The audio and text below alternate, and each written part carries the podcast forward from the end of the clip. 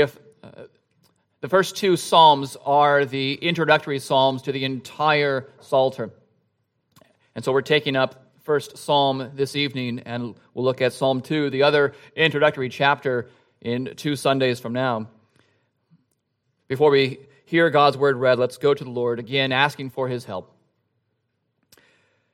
A gracious God, we pray, we ask that you would cause our eyes to see the, bless, the blessedness that is what the psalm speaks of.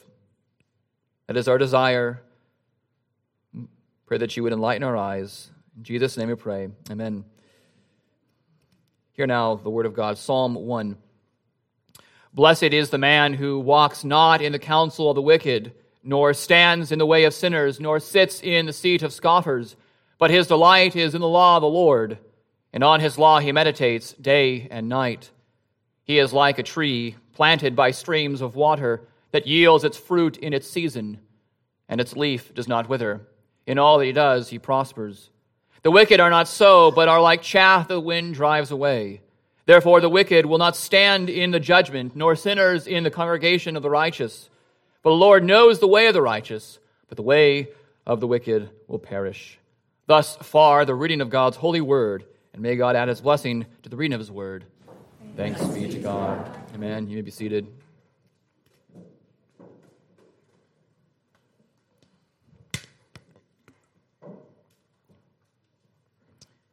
We begin this evening with our summer series called Summer in the Psalms. We will get through Psalm 5, turning then our attention elsewhere to the Lord's Prayer. But for tonight, for tonight, for now, we have the pleasure of meditating on blessedness. You have to be rather young or quite out of tune to the music that the world is playing to miss the world's push to advance away of the world that denies God given binaries, God given twoism. The message of the world is that non binary thinking is now in vogue and must forever remain so. Suppressing binary thinking is essential, for instance, to the transgender cause, believing there to be more than two sexes. The message of the word, however, holds tightly to the twoism, the way that things truly are light and dark, day and night, earth and sky, water and land, sun and moon, male and female, body and spirit, creator and creation, the eternal, temporary, and on and on. We see in Scripture that binary, twoism, is the way. Through Psalm 1, we see an inescapable twoism, one, not, one unable to be avoided. God sets forth two paths. He provides us with two pictures of those paths and then lays out for all of his image bearers two possible ends, two destinations. Which path we take will determine which end we will have. We must ask ourselves then do we desire the blessed life? That's not a no brainer question. Just like Jesus' question to the lame man pressed his motives Do you want to be well? That was a legitimate question that Jesus asked the man, because being well then meant for him a change course of action. It meant no longer begging, it meant getting a job. Do you want to be well? Dear ones, do you want to be blessed? It is an overreaction to write, as one man has famously done, that it is possible to have your best life now. But it is also an overreaction to speak as if your blessed life is entirely future. Something that you are waiting for that you don't have even a glimpse of this side of heaven. Indeed, as we will see in this psalm, it's impossible to have a future blessed life in the new heavens and earth if it doesn't start here on earth and before we die. In other words, if you want a future of blessedness, you must start now. And if you don't start now, before you meet your Creator, before you meet the judge of all the earth, then you'll never truly be blessed. We see from this psalm that to conduct your life in the counsel of the Christ is to live the blessed life. Look again at verses 1 and 2 with me. We see, Blessed is the man who walks not in the counsel of the wicked, nor stands in the way of sinners, nor sits in the seat of scoffers. But his delight is in the law of the Lord, and on his law he meditates day and night. Psalm 1 is a wisdom psalm in which the psalmist is exhorting us to live fully for the Lord. He exhorts us in part by clearly marking out two different paths. There is the path of the wicked, and there is the path of the righteous. The psalmist says that the blessed, wise man does not approach the wicked, does not walk in the counsel of the wicked, does not stand in the way of sinners, does not sit in the seat of scoffers. So we have here two words to describe the wicked. The first is sinners. Well, is it everyone a sinner? Yes, excepting Jesus. The wicked are those whose lives are characterized by sin. They are those who drink sin like it is water. Their very energy for the days of evil, their very source for death. Scoffers. This word scoffer is the name for the arrogant, haughty man. Scoffers are, according to Scripture, big talkers. They like to talk a big game. Like, they like to boast of their abilities, to boast of their wisdom, what they believe to be wisdom, which is, as the scripture says, actually folly. The wicked are all of those who do not love the Lord, who do not delight in the law of the Lord, who do not prize his wisdom. Those are the wicked. And are various degrees, of course, of the wicked. Some scoff more than, than others would. Some lives are more characterized by sin than the lives of others but they have that hostility towards the Lord in common, that rejection of the way of the Lord. The righteous, by contrast, make it their aim to know God and to serve Him. Now, of course, the righteous are not sinless. We don't want to make that mistake, saying that the righteous are without sin. If they were, there would be no reason for redemption. There would be no reason for Christ to have come down to earth. No, the righteous depend upon the grace of God daily, which is why they meditate and delight daily on the path of wisdom that is found in the law of God. They acknowledge themselves to be sinners in need of grace. Their lives are characterized not by sin, but by service to God, by hearing His instruction, not refusing His instruction. Their lives are characterized by obedience to the Lord, not by rebellion. And we see that the righteous meditates on the law of the Lord day and night. A word is in order to clarify what meditation is not and what it is. It is not an emptying of the mind, a releasing of all the content that is in your brain, getting rid of everything, becoming clear. It's not a mantra meditation, simply a, a, mindless repetition of maybe a phrase that has meaning, but when you repeat it over and over, it becomes senseless, meaningless. In order to make room for some enlightenment outside of oneself. No, that's not what meditation in the scriptures refers to. To meditate is to set intentionally and prayerfully your mind on scriptures, to press the scriptures deeply, to ingrain them into your soul. Colossians 3 1 and 2 says, Set your affections, or literally, set your minds on the things above, on the things of Christ. The Puritan Ezekiel Culverwell says, To read and not to meditate is unfruitful. Before I continue with the quote, reflect on that. To read and not to meditate is unfruitful. And you can read all the books you want. You can read 12, 50, 100 books a year, all you want. But if you are not thinking about what you are reading, Ezekiel is saying that's unfruitful. You are doing yourself no good. You're doing the kingdom of God no good.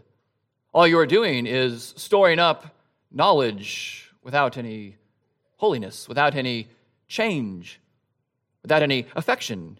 He goes on to meditate and not read is dangerous for error. So you meditate and meditate and meditate, but what are you meditating on? What are you thinking about? Or if you're not filling your mind with Scripture, then you're meditating on your own imagination, your own thoughts. And that is dangerous. You're opening yourself up to the whole gamut of errors. You're not taking captive every thought to the obedience of Christ.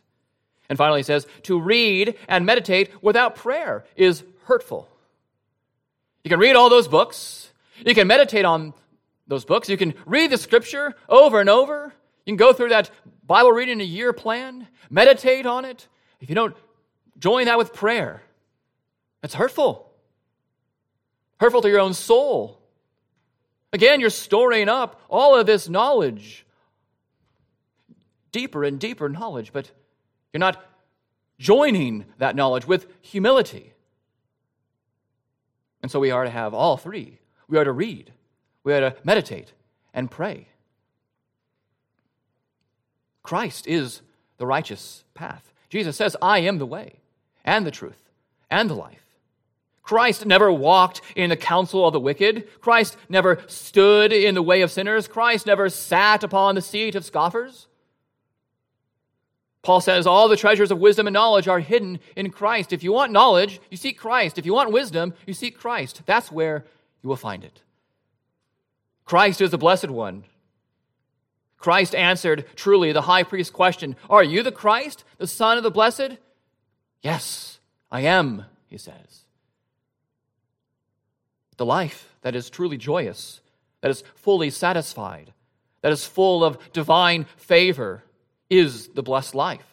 The blessed life of wisdom, then, is that life that is fixed on the person and the work of Christ. As Thomas Watson said, association begets assimilation. Children, what this means is you are, the closer you are to someone, the more like that person you become. Boys, you, you love your dad. I see the nodding there. Yes, Girls, you, you love your mom. You want to be like them, don't you? They show you things that uh, you didn't know before, and they teach you the ways of the Lord. You just think the world of your dad. You think the world of your mom, and you want to be more like them. It's not a surprise to find that at times the interests of the father are, are put are, are transferred to the to the son, or the gifts and the skills of the mother are transferred to the daughters. The closer you are to someone, the more like that person you become. So the question is with whom will you associate? And we see from the psalm associate not with the wicked. Associating with the wicked is the wrong kind of assimilation. Oh, we see from the psalm that we are to expect to meet many wicked. We must not be surprised when the wicked come. They are in the world. They are, as Jesus says, the world. Expect the wicked to come from the world. But at times, most lamentably, the wicked come from within, come from the church. That's why we have many warnings in Scripture about wolves in sheep's clothing, about false teachers, about those who, who prefer the world to the Word, who prefer their pleasures to Christ. I don't say this so that you would be now suspicious of everyone here in the congregation, but would exhort you to being shrewd, as Jesus says, to be innocent as doves and to be shrewd as serpents, to know people by their fruit or lack thereof. Avoid association with the wicked, we see in this psalm. This does not mean, of course, that you must now leave the world and start praying, Lord, take me out of the world. Paul says that you can't, if you were to do that, if you were to never associate in any sense of the word with the world, then you wouldn't have any dealings with anyone. But do you see the progress that is being communicated in the psalm? You are going from walking in the counsel of the wicked, just standing in the way, and then getting closer, sitting in their seats getting closer and closer as you associate more and more, as you say, well, what's, what's wrong with what he says here? Well, I can see his point. You get closer and closer to the world, expect to get closer and closer to evil, expect to get closer and closer to folly, and then expect to become more and more like that. As Solomon urges his sons not even to go near that adulterous woman, the righteous do not dare to dip a toe in the water just to see how it is. Now, do not think that you can play with fire and not be burned by it. Dear ones, investigate what you put into your heart. Investigate, inquire into the shows that you watch, the music that you listen to, the relationships that you invest in, the time that you spend on the internet, social media. I could speak from personal history how my walk with the Lord was hurt by my choice in my teenage years to prefer music that was, in a word, godless. Well, I liked the tune. I liked the, the way it sounded. Oh, I was listening for the tune and not for the words, I, I rationalized. And can, it's not a surprise to, to see that it would have an effect on, on me. Of course, the music didn't make me be the person I was, but it certainly influenced me. And as a teenager, impressionable, if I am listening to music that is full of immorality, that is full of curse words, what do you think will come out of my mouth? Even when I don't expect it to come. But cursing. And the effect that some music had on my own soul, I became depressed for a time, even suicidal. Perhaps your journey with music or something similar to that is similar to mine. We need to be careful of what we are imbibing, what we are drinking in, what we are adopting. Do not be fooled to think that it will have no effect on you. Associate not with the wicked, but associate with the Christ. Associating with Christ, that is the right kind of assimilation. Do you want to be like Jesus? Do you want to be more like Christ? It's not a rhetorical question, children, adults. Do you want to be more like Jesus? Amen. Well, just as you can expect to meet the wicked in the world, you can expect to meet with the Christ whenever you meditate on his word. Some dear saint remarked as she made her way out. She said that she was unable to sing a particular verse of a hymn because she was so uh, fixed on something that we read in scripture that Jesus is with us while we are worshiping. He's joined us in the congregation. She would tear up. Just happened this morning. We ought to have that expectation every single time we come to Lord's Day worship. Every single time we think about His Word, you meet with the Christ. It is His Word. When you run away from the house of the wicked, when you pound on, upon the door to the house of the Lord, you will find that door opened unto you. You will find your Savior heartily welcoming you. Keep asking Jesus to reveal himself through his spirit inspired word. Keep seeking Him in that word. Keep knocking on the door to the throne of grace. You will not be turned away. The word will be given. The pearl of great price will be found. The door to the truth will be opened unto you. Pray for strength of spirit to focus your mind on the things above. Read the scripture. Read it verse by verse. At times, it's good to, to read large sections of Scripture. It's also wise to dig deeper and deeper, reading verse by verse, slowly, repeatedly, memorizing some. Children, adults, I challenge you this week to memorize Psalm 1. It's not difficult, but it takes time. Memorize Psalm 1. Memorize the psalm that speaks of your blessedness. Mutter it to yourself. Pray for your eyes to be open, for your heart to receive, for your ears to hear, for your mind to recall the Word of God. Ask, what does this verse mean? Before moving on, settle that. What does it mean? And then how does this verse apply to me? And then move on to the next verse. Pray for the grace to obey. Resist the urge to abandon ship. Nothing worthy of our attention is instantly easy. As my daughter has recently learned, great things take time. As the word of Christ dwells richly in you, you will know Christ's presence all the more. Charles Spurgeon once spoke of John Bunyan. says, Prick him anywhere, his blood is bibline. The very essence of the Bible flows from him. He cannot speak without quoting a text, for his very soul is full of the Word of God. Do you desire to be at that point in your life? To know the Word of God so well that as soon as someone says something, your, your mind immediately goes to a particular passage of Scripture.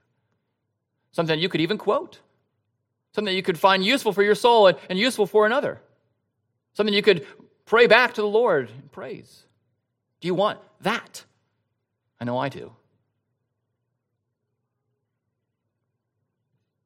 Do you desire to know the Word more than the world? You must study the Word. You must invest. This is the Word of God. This is what you get to meditate on. This is a gift from the Lord for your blessedness. Do not deprive yourself of this source of life. Do not deprive yourself of this source of wisdom. Associate with the righteous, with the wise who are in Christ. If bad company corrupts good morals, then good company commends righteous living. One of the reasons our church offers so many events is not to promote a social club. It's, it's not to give you things to do when you are bored. It's not to fill up your calendars. We're all rather busy. We all have things to do, places to go, people to see. But we offer these many events that you might fellowship with the wise, that you might be with one another, you would invest in one another's lives. Proverbs 13:20 says, "Whoever walks with the wise becomes wise." That means you must walk with the wise if you really want to become wise. You must spend time with the older saints. Get to know them. Get to know how the Lord has worked in their lives. I hope you want to be wise. You'll need to start, you need to, you'll need to work at forming or maintaining godly relationships. A true friend sticks closer than a brother, and so find one or be one and then grow together in blessedness. We continue in verses 3 and 4. He is like a tree planted by streams of water that yields its fruit in its season, and its leaf does not wither. In all he does, he prospers. The wicked are not so, but are like chaff that the wind drives away. The psalmist, in distinguishing these paths, shows one to be the better, really the only way worth considering. What does a parent do to entice his child to pursue the righteous path? Well, he paints a picture. He might paint the path of life as one that's entirely attractive, or he might paint the path of death as entirely repulsive. And in this case, the psalmist does both. Here's a beautiful picture of life, wisdom, and here's a picture of death. For his sons, Solomon painted the path led by the forbidden woman. Says, in essence, sons, what do you see? Yes, a woman whose lips drip with honey, whose speech is smoother than oil. Oh, she will look and say anything and everything that you want her to say. Oh, but discern her way. Look at her hands. Do you see what her hands are holding? Do you see the sword behind her back? Get closer. Smell her breath. Is there not death on her breath? Is it not bitter? Oh, run away, children, run away. Her steps lead to regret, to Sheol, to decay, to death. Turn away from the forbidden woman, but turn to your wife. Look to her. Be fully satisfied by her. Be drunk by her love. The psalmist is not a game show host, as in The Price is Right, asking us to choose one door blindly over the others without any knowledge of what lies behind each door. We see in the psalm that he has opened both doors. There's not a crack, they're open full. Here's death, here's life. See into both of these doors. There's a fruitful tree. The Lord paints this picture for us, gives picture of a tree that is fruitful. If the kingdom of God can be compared to a grain of mustard seed that starts small, but it grows up and becomes larger than all the garden plants, the blessed man is like that tree. The blessed man, the man of wisdom, is an evergreen tree. He is always flourishing. His fruit is always in season because he has been planted with the seed of the Spirit. The streams of the water of the Word are a forever fount of nourishment, of life. Husbands will sometimes be playful and tease their plant loving wives because their wives love the idea of having plants, such beautiful life in the home, around the home, but who sometimes end up killing the plants. Just can't make sure the plant stays alive. These plant children might last a few days, couple weeks at most, only to be lost among the household hubbub. But in the case of the blessed man, his Father in heaven never leaves him, never forsakes him, always working in him to will and to do of his good pleasure, always pruning, watering, nourishing, that he might bear good fruit. Each day, we, his children, drink in new mercies as our Heavenly Father waters our spirits with his Spirit. The result then is the opposite of that figless Israel that we read about in Mark's Gospel. We have branches whose leaves never wither nor waste away. But the wicked are not so. The wicked do not receive this fatherly attention, much less this fatherly devotion. They do not have that privilege, that grace. Indeed, as the proverb says, the Lord has made everything for its purpose, even the wicked for the day of trouble. The wicked are like the chaff whose purpose alone is to be separated from the wheat. Rather than speaking of the wicked in terms of a withering tree, the psalmist uses a more debased image, Calvin says, to ingrain in our minds the eventual eradication and the destruction of the fool. And so, as the Holy Spirit blows where he wishes, as the Spirit enlivens whom he wills, so the Father blows away the wicked with the breath of his wrath. The wicked finds no refuge in Christ, the true tree of life. And so his destination is, as the scriptures foretold Cursed is everyone who is hanged on a tree. But the blessed, the truly wise, will find life in the one who took that curse for them. And as we become his branches, we will bear fruit, because from his bosom flow living waters. So you see the two pictures of two different ways of living.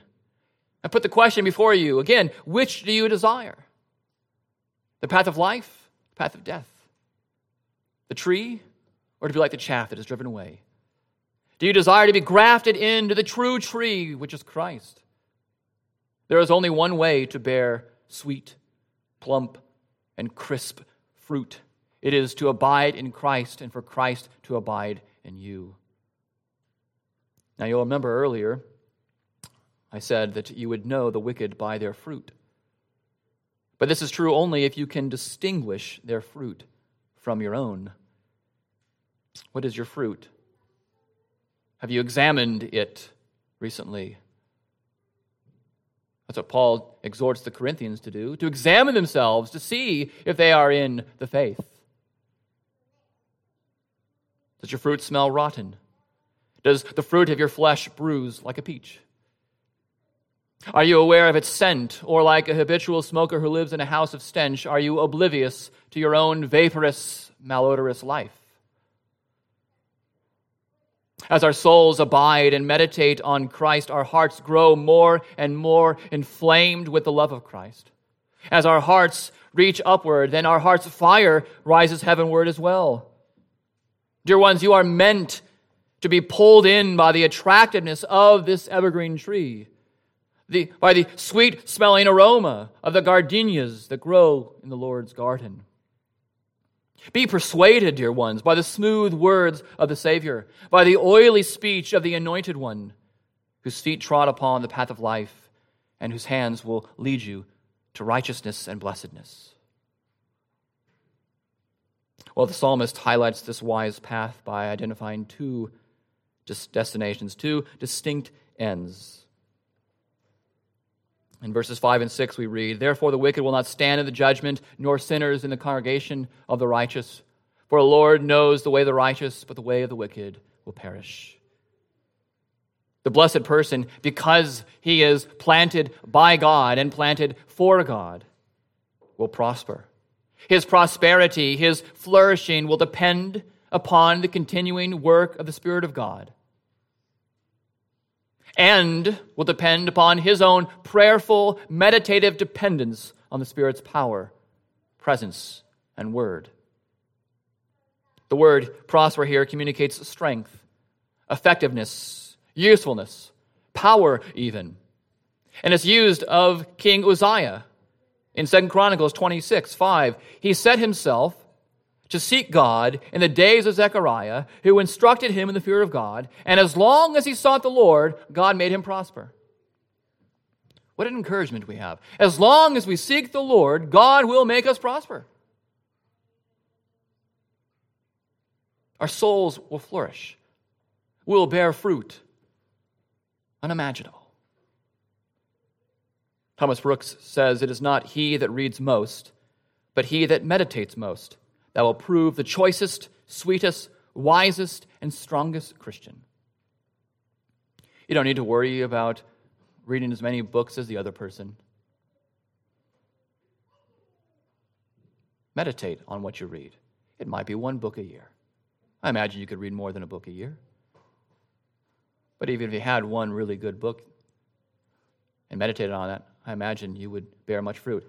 Let's make that book the Bible. If you had one Bible to read or one book to read, may it be the Bible. Meditate on that day and night, and you will prove to be the choicest, sweetest, strongest Christian. On the other hand, however, is the punishment, the perishing of the wicked. The end of the wicked is to be swept away in a judgment that is worse than Sodom and Gomorrah. Proverbs 29 or 19:29 says condemnation is ready for scoffers and beating for the backs of fools. Although the fruit of the wicked may appear sweet, it is bitter to the apple core, and will meet a bitter end, the end of destruction. The wicked will disappear, and they will fade to eternal blackness. The ungodly, yes, even those who cover themselves with religious garb, with religious language, they will one day be shown to be false. And they, like chaff, will be driven away by the breath of the wrath of God. The only remedy then is to be found in Christ and to flourish because of Christ. Christ alone is the way of life. Christ alone is the way of wisdom. Christ alone is the way to blessedness. The wicked will not stand in the way of divine judgment, but the righteous man, Jesus the Christ, stood under divine judgment to make righteous the formerly wicked. There is then hope for all of you who do not know Christ.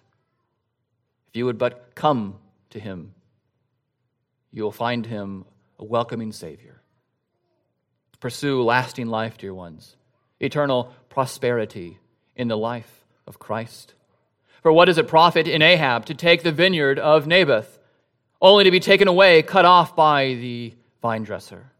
What does it profit a Jezebel to gain a kingdom just for a time, only to be thrown down and have her blood licked up by those unholy dogs because she did not trust in the Lamb of God? What does it profit a Judas to gain 30 pieces of silver, but to be cast into the depths of hell forever for rejecting his teacher, the Savior? What does it profit a man to be a five star general, only to lose the war against the Son? That bright morning star, that Lord of hosts. But oh, how it profits you eternally to be a tree planted by the streams of water, to live truly blessed and ever flourishing now and forevermore. Amen. Let's pray. Our gracious God, we see from this psalm what it is like to live the blessed life. And we pray that you would, by your Spirit, enliven us, that you would cause us to bear much fruit. Transform our lives, we pray. In Jesus' name, amen.